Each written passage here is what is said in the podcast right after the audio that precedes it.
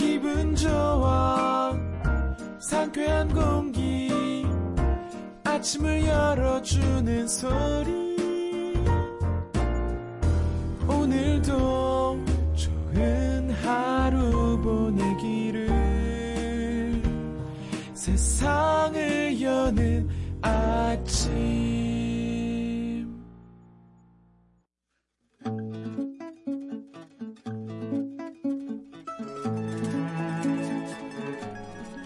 김하나의 하루 하나 다른 생각.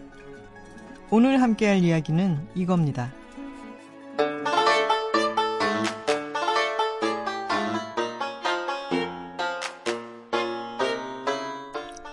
일본 홋카이도의 한 맥주 박물관에 가면 지금도 옛날 이 맥주 로고가 그려진 잔을 살 수 있습니다. 1876년에 태어난 이 맥주는 일본에서 가장 오래된 맥주 브랜드죠.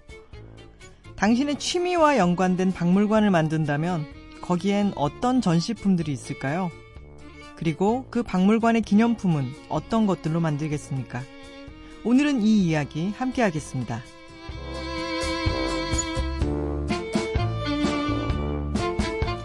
브랜드 라이터 김하나 작가의 책 15도에 나오는 재미있는 아이디어들을 함께 나누는 시간이에요. 하루하나 다른 생각. 오늘도 김하나 작가 나오셨습니다. 안녕하세요. 안녕하세요.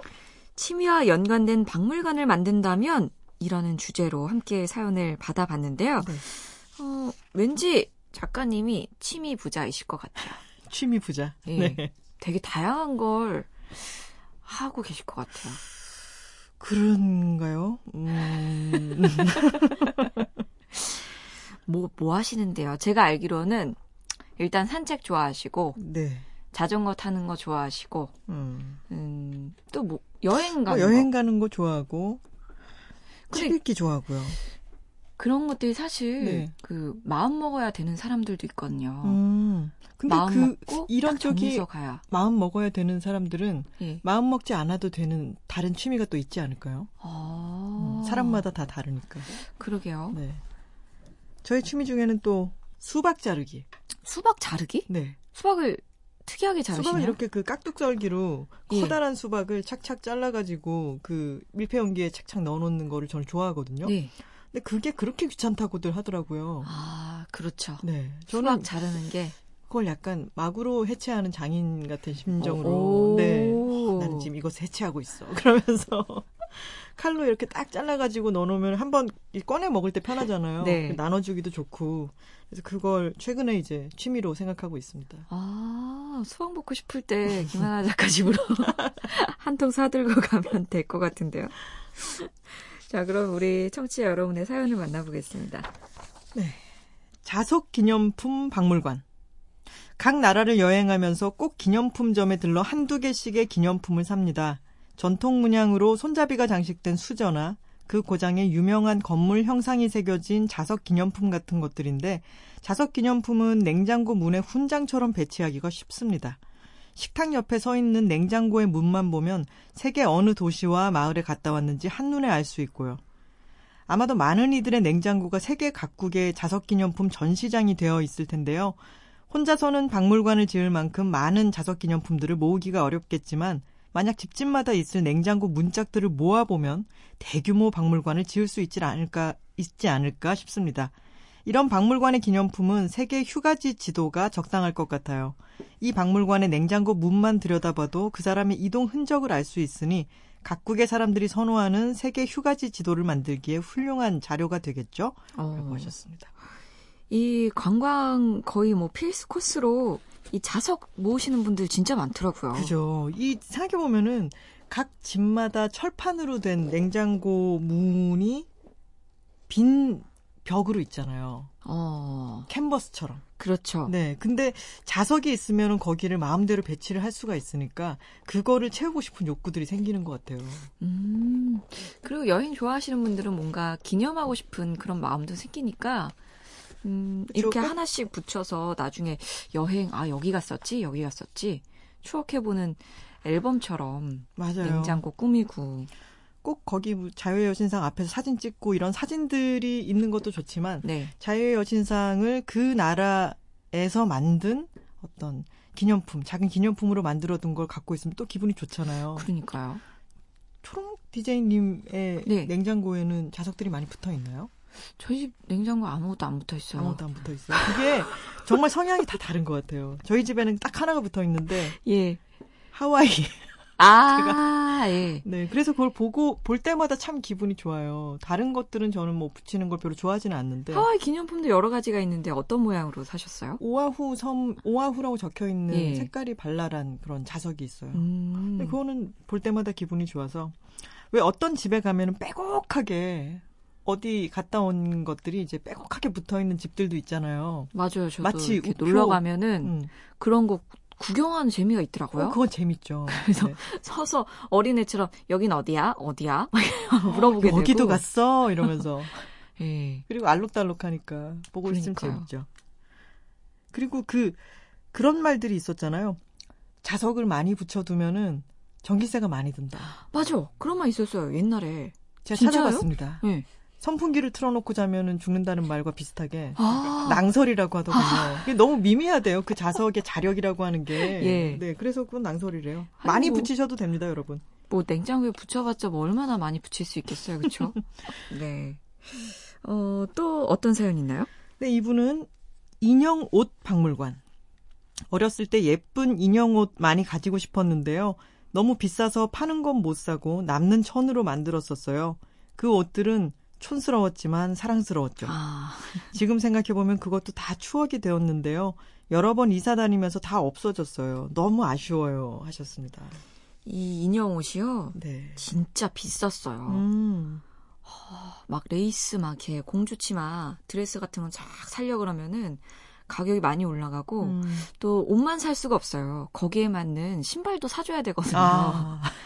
근데 이상하게 신발이 그 한 개씩 안 팔고 이렇게 모아진 이렇게 아. 한 판에 이렇게 모아져서 팔아요. 신발장 네. 팔듯이. 신발장 팔듯이. 예. 근데 희한하게 한 짝씩 다 잃어버리고.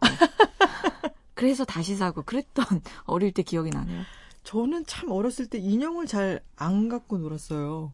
아니 그러면 뭐 갖고 노셨어요? 뭐 퍼즐 이런 거 갖고 놀고 아. 인형을 사달라고 해본 적이 잘 없어요. 그 제가 그러면 할 말이 없어요. 아니 근데 보통 인형 옷들도 많이 가지고 놀고 그랬죠. 그리고 인형 옷들은 예. 자기가 시도하지 못할 것들도 아주 과감하게 음. 드레스라든가 레이스가 막 달려 있고 또 근데 어린 마음에는 네. 그런 것 같아요. 자기 그가 생각하는 이상형의 공주의 모습 있죠. 음, 난 나중에 공주가 될 거야 이런 말 많이 하지 않았었어요. 네. 어릴 때 그런 아, 말도 별로 안 했네요. 외교관이 될 거야 이런 말은 했지만 아, 참, 다른 삶을 살아오셨어요. 그랬군요. 근데 인형 옷들만 예. 모아놓은 박물관이 있다면 거기에도 참 그게 복식사가 되겠어요. 이게, 그, 인형 옷의 세계가, 그, 얼마나 다양한지, 그, 성인이 된 다음에 알게 된 인형 세계는 또 다르더라고요. 음, 그, 이 취미로, 그, 성인이 돼서 인형 옷을 만드는 분들은, 이, 뭐랄까? 인형의 직업도 되게 다양하게 아. 만들어주고, 거기에 네. 스토리를 입혀가지고, 어, 기존에 이제 판매하는 인형들을 자기만의 색깔로 새롭게 음. 재탄생을 시키더라고요. 재밌다. 어제 들은 얘기인데 예. 요즘은 저는 제가 잘 본 적은 없지만 메이크업 아티스트들이 유튜브에서 그 메이크업 영상들을 올리잖아요. 아, 예, 요즘 많죠. 그러면은 연예인 누구의 메이크업을 따라해 보겠습니다. 해가지고 그걸 샥샥샥 하고 나면 그 연예인이 돼 있다는 거예요. 그러니까 그 메이크업 방법도 비슷하지만 네. 약간 성형 메이크업처럼 음. 아예 그 사람과 함께 분장을 하는 네. 그런 영상들이 많더라고요. 와 세상에 그러면은 그 사람의 사람 얼굴이라는 게 다 눈, 코, 입 다 비슷비슷하게 이제 위치라든가 이런 게 엄청나게 다른 게 아니잖아요. 네.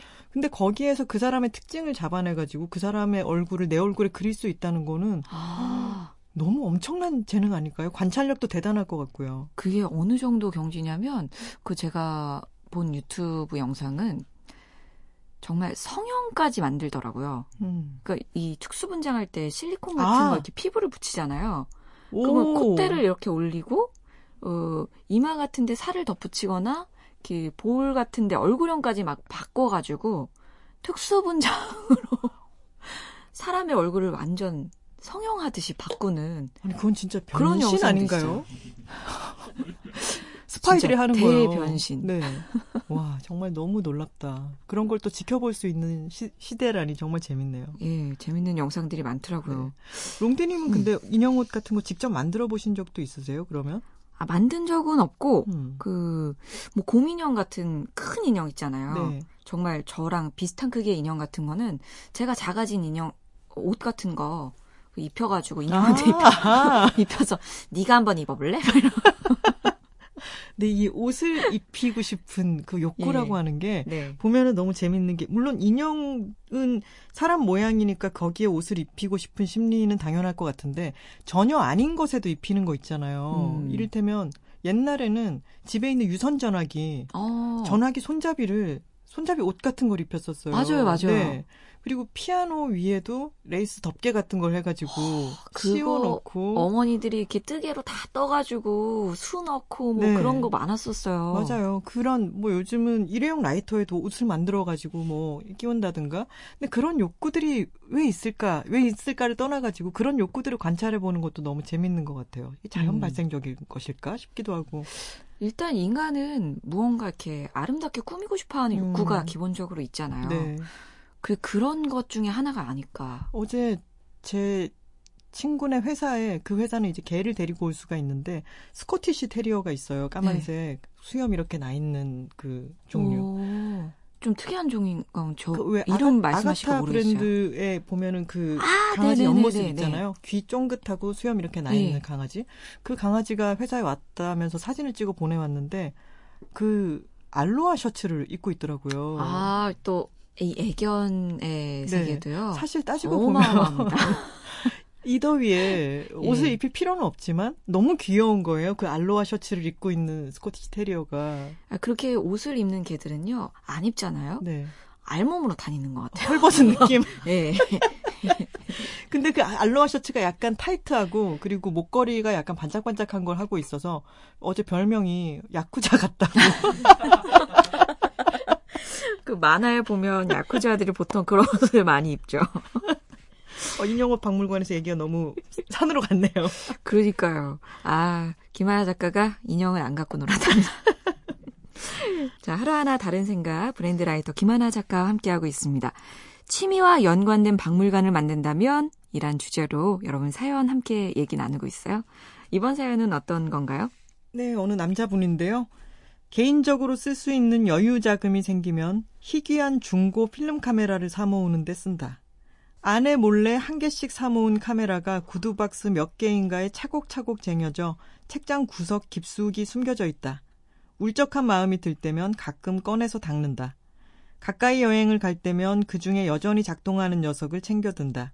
필름으로 찍은 사진에는 디지털 카메라로 표현하지 못하는 아날로그의 매력이 있다.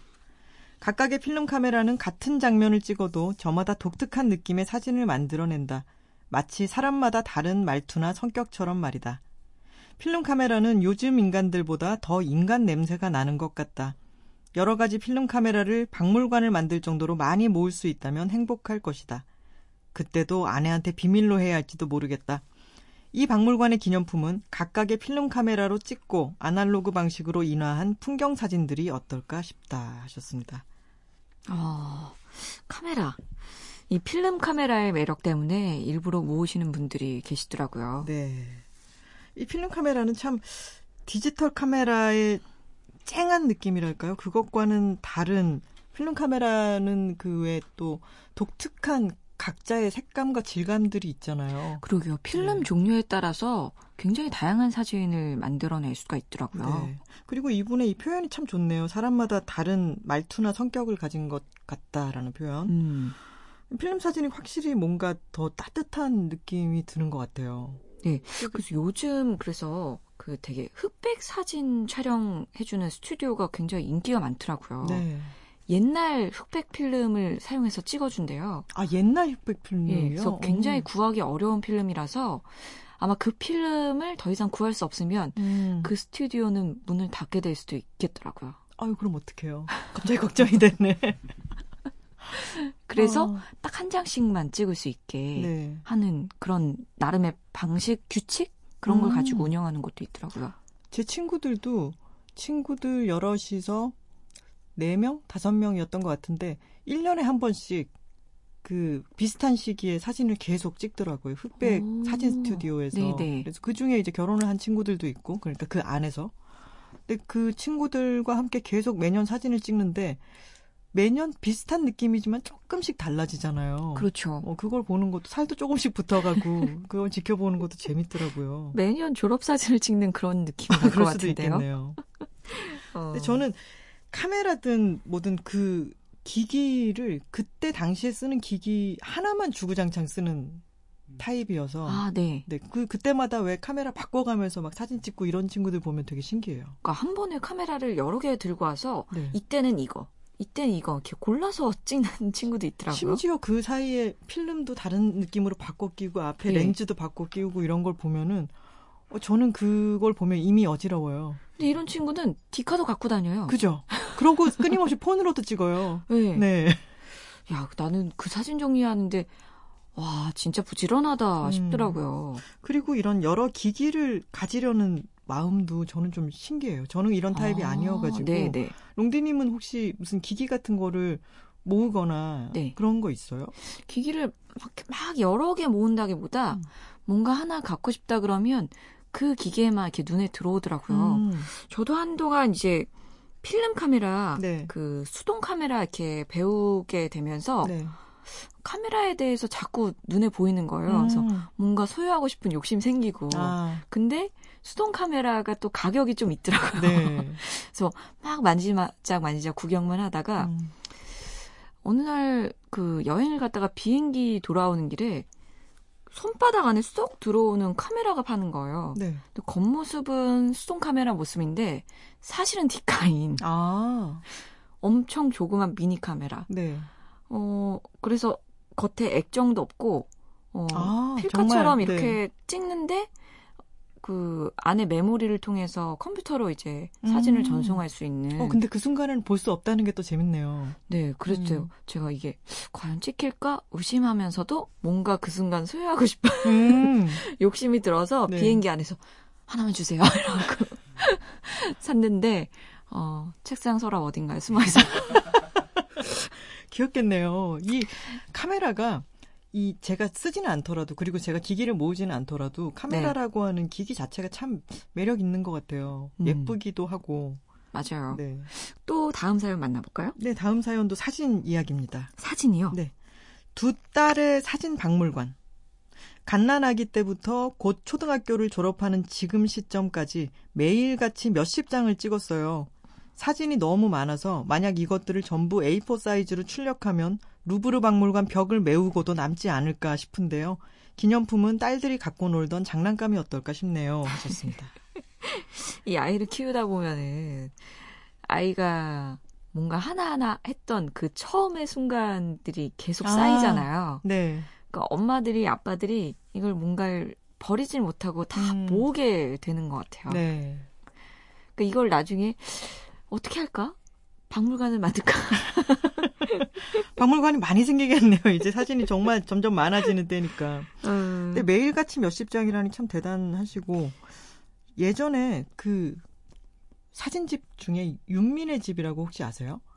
어, 잘 모르겠어요. 그게 어 전문 사진가가 아니라 전몽각이라고 하는 어, 건축 쪽에 계셨던 분인 것 같은데 그분이 흑백 필름 카메라로 계속해서 이 딸 윤미 첫 딸 윤미가 태어나던 날부터 어. 시집 가는 날까지 어. 사진이 계속 찍은 거예요. 네. 근데 이게 이제 초판 첨부를 찍고 이게 다 없어졌든가 뭐 그랬는데 사람들이 이 사진집이 구전으로 막 전해지면서 이, 이 사진집을 제발 다시 편해달라 이런 성원이 너무 많았던 거죠. 음. 네네. 그 헌책방에서도 너무 높은 가격에 거래가 되고 그랬는데 그게 새로 나왔어요. 어. 네. 다시 네. 출판이 됐어요. 네, 부인을 찍은 사진도 같이 넣어 가지고 윤민의 집이라고 지금 이제 구해 볼 수가 있는데 어, 그 사진들이 너무 좋아요. 야.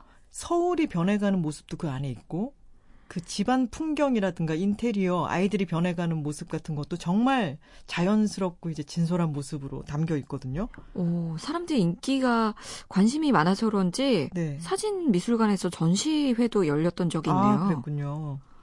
근데 오. 정말 모든 걸 기록하고 싶어 했던 그 아빠 마음이 좀 사랑이 막 뚝뚝 넘치는 그런 사진들이라서 보고 있으면 정말 마음이 따뜻해지고 좋아요. 아, 그러네요. 네. 그 사진집이 생각이 나네요. 그리고 또 그 폴 맥카트니의 네. 부인이 린다 맥카트니잖아요. 근데 린다 맥카트니의 원래 성이 뭐냐면 린다 이스트먼이거든요. 네. 그 이스트먼이라는 성이 코닥 필름, 코닥 카메라 할 때 그 코닥사가 원래 이름이 코닥 이스트먼이었어요. 오. 그 코닥사를 만들었던 집안 출신인 거죠. 그 린다 맥카트니가. 그래서 사진가이기도 했는데 이 사람도 정말 카메라를 손에서 놓지 않았던 사람이어서 정말 그 저희 집에도 이제 린다 맥카트니 사진이 벽에 걸려 있는데 네.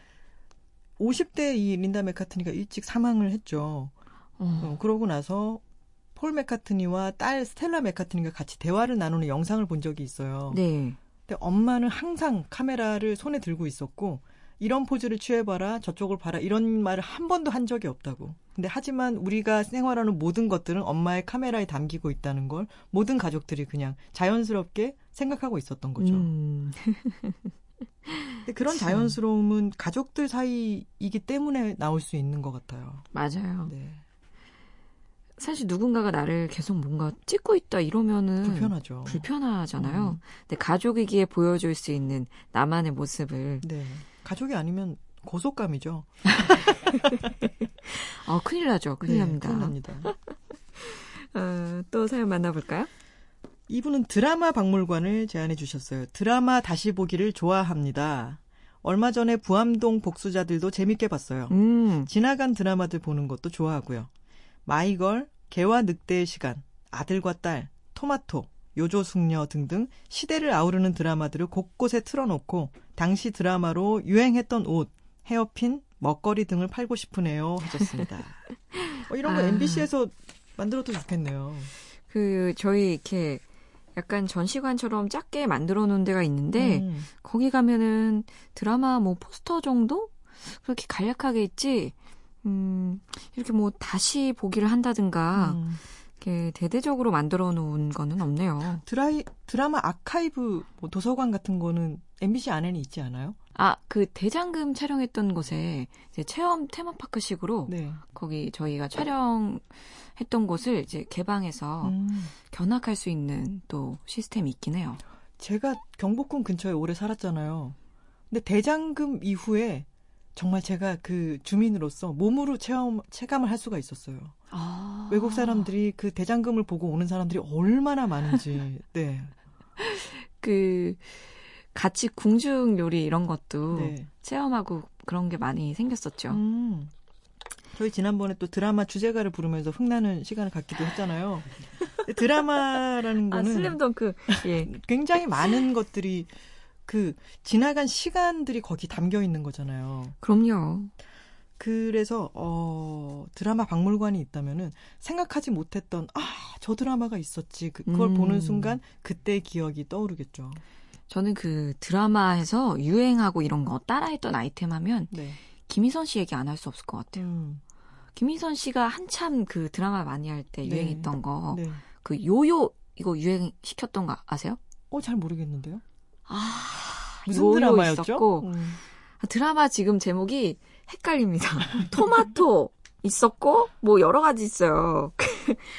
요요 있었고 그 곱창 머리끈. 음. 최근에도 다시 유행하고 있는데 네. 곱창 머리끈이 그 당시 김희선 씨가 유행을 시켰고 음. 이 앞머리 자른 긴 생머리에 머리띠를 꼭 얹어요. 어. 앞머리를 까지 않고 네. 내린 상태에서 전혀 기능 없이 꾸미는 어. 느낌의 아 기능 없이. 예, 머리띠를 음. 이렇게 탁 얹어주는 그런 것도 유행을 했었고 아 역시 롱디님이 그런데 되게 포착을 잘하세요. 그때 많이 했었어요. 음.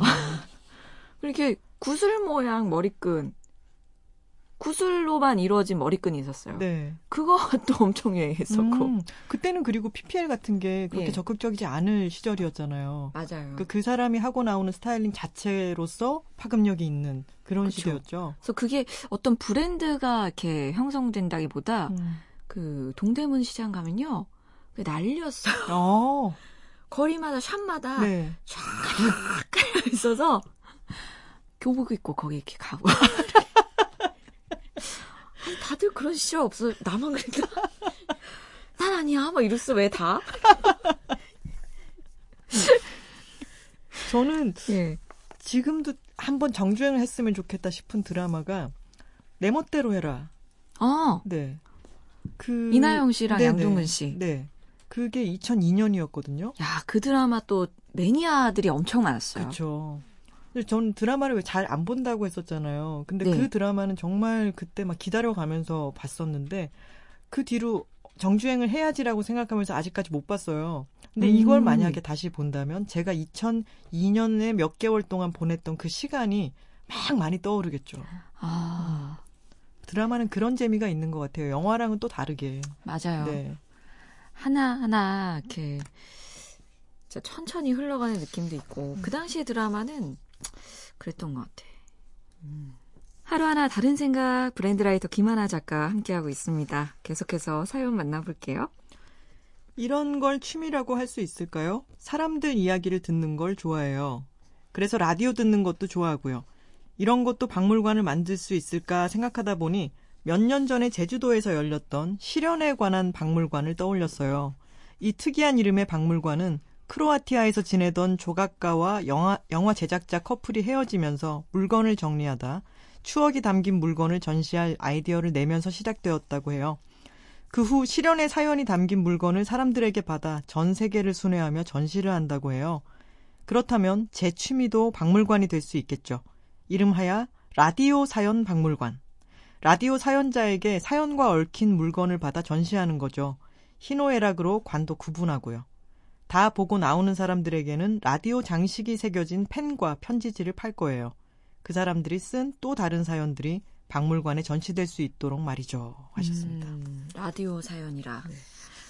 실현에 관한 박물관 예. 이게 또 제 동거인도 여기에 전시했던 물건이 있었었어요. 이게 뭐예요? 실현에 관한 박물관에 그 개인이 물건을 기증할 수도 있는 거예요? 그 거기서 제안을 받고 예.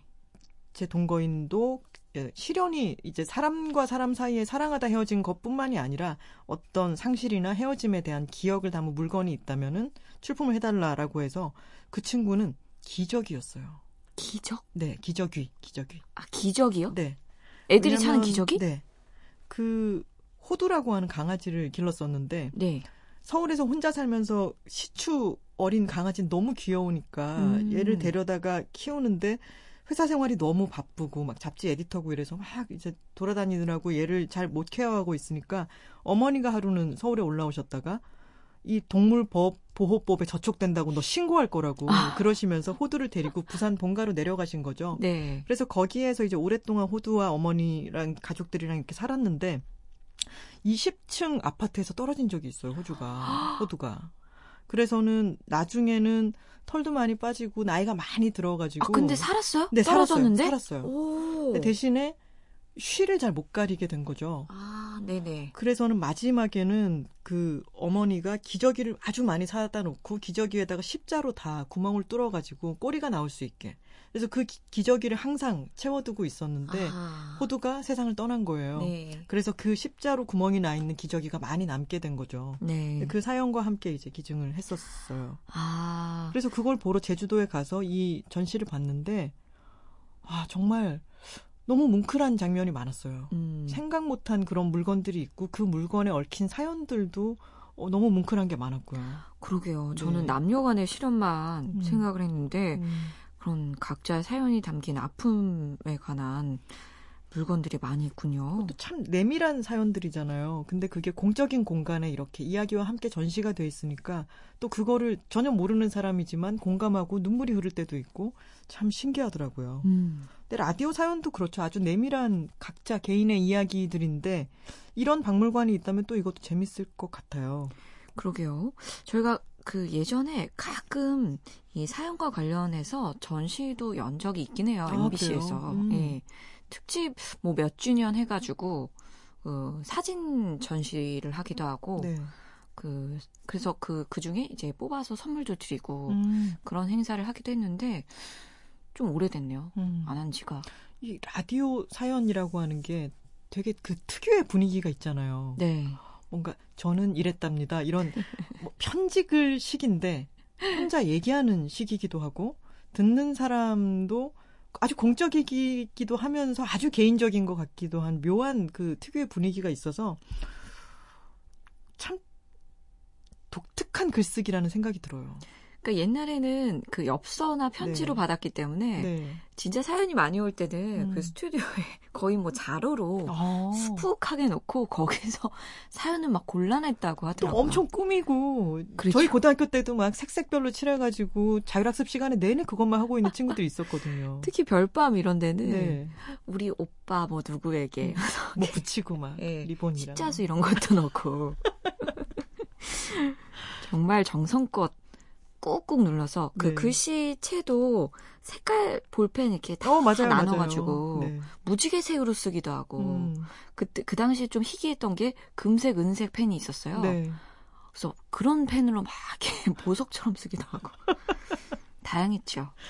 이분의 이 기념품도 참 좋지 않아요? 이 라디오 장식이 새겨진 펜과 편지지를 기념품으로 해서 이 사람들이 쓴 또 다른 사연들이 박물관에 전시될 수 있도록 음. 하겠다. 이것도 참 좋네요. 그러게요. 낭만적인 음. 박물관이 될 것 같습니다. 아날로그 감성에서 음, MC 라디오에서 이거 하나 좀 받아봐야겠다. 아이디어 턱하니 받아놓고 skip해 둘게요.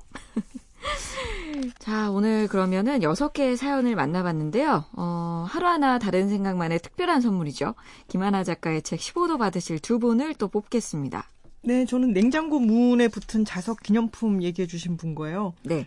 라디오 사연 말씀해 주신 분. 아, 뽑겠습니다. 마지막에. 네. 네, 두 분께 선물 보내드릴게요. 음. 어, 왜 두분 뽑았는지 여쭤봐도 될까요? 어, 근데 얘기를 하다 보니까 예. 박물관이라는 게 어, 상상을 해보면 지금 너무 디지털 시대잖아요. 네. 폰으로 모든 걸 다 볼 수 있고 그 폰으로 보는 거는 폰 크기 안에서 왔다 갔다 하는 거잖아요. 그렇죠. 근데 박물관이 된다 그러면 어쨌든 사람이 돌아다녀야 되고 어딘가 공간 안에 전시된 거를 돌아다니면서 보는 걸 상상하게 되잖아요. 네. 근데 이런 아날로그 느낌이 그 안에는 물론 디지털적으로 많이 있다 하더라도 그런 느낌이 주는 특유의 감성이 있는 것 같아요. 박물관을 상상해 보니까 재밌네요. 어, 네. 그 중에서도 저는 이 자석 기념품에 대한 거는 냉장고 문을 뜯어다가 전시를 해보는 게 어떠냐는 그 발상이 일단 너무 재밌고요. 냉장고의 역사도 나올 것 같아요. 어, 그러니까요. 예. 그리고 라디오 사연 박물관의 경우에는 이 낭만적인 느낌이 있어서 음. 좋은 것 같아요. 아, 네. 네. 김하나 작가의 취향이 저격된 사연들이었습니다.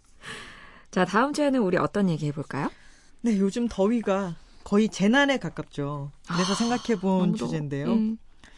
Love Actually에 보면 처음에 이런 나레이션 나오잖아요. 비행기가 쌍둥이 빌딩에 출동, 충돌했을 때 거기 타고 있던 사람들의 마지막 전화 내용 중 그 어떤 것도 증오나 복수의 메시지가 아니었다. 그것은 모두 사랑의 메시지였다. 아, 롱디님은 만약에 재앙의 한복판에 놓였다면은 네.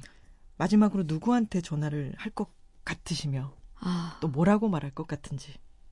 다음 시간에 말씀드리겠습니다. 네. 그리고 평소에 그 사람한테 말이 아닌 행동으로 그 마음을 전할 방법은 뭐가 있을지 음, 그 이야기 나눠보겠습니다. 숙제를 내주시네요. 네. 자, 다음 주에도 재밌는 얘기 함께 기대해 주세요. 김하나 작가 여기서 보내드릴게요. 네, 감사합니다. 고맙습니다.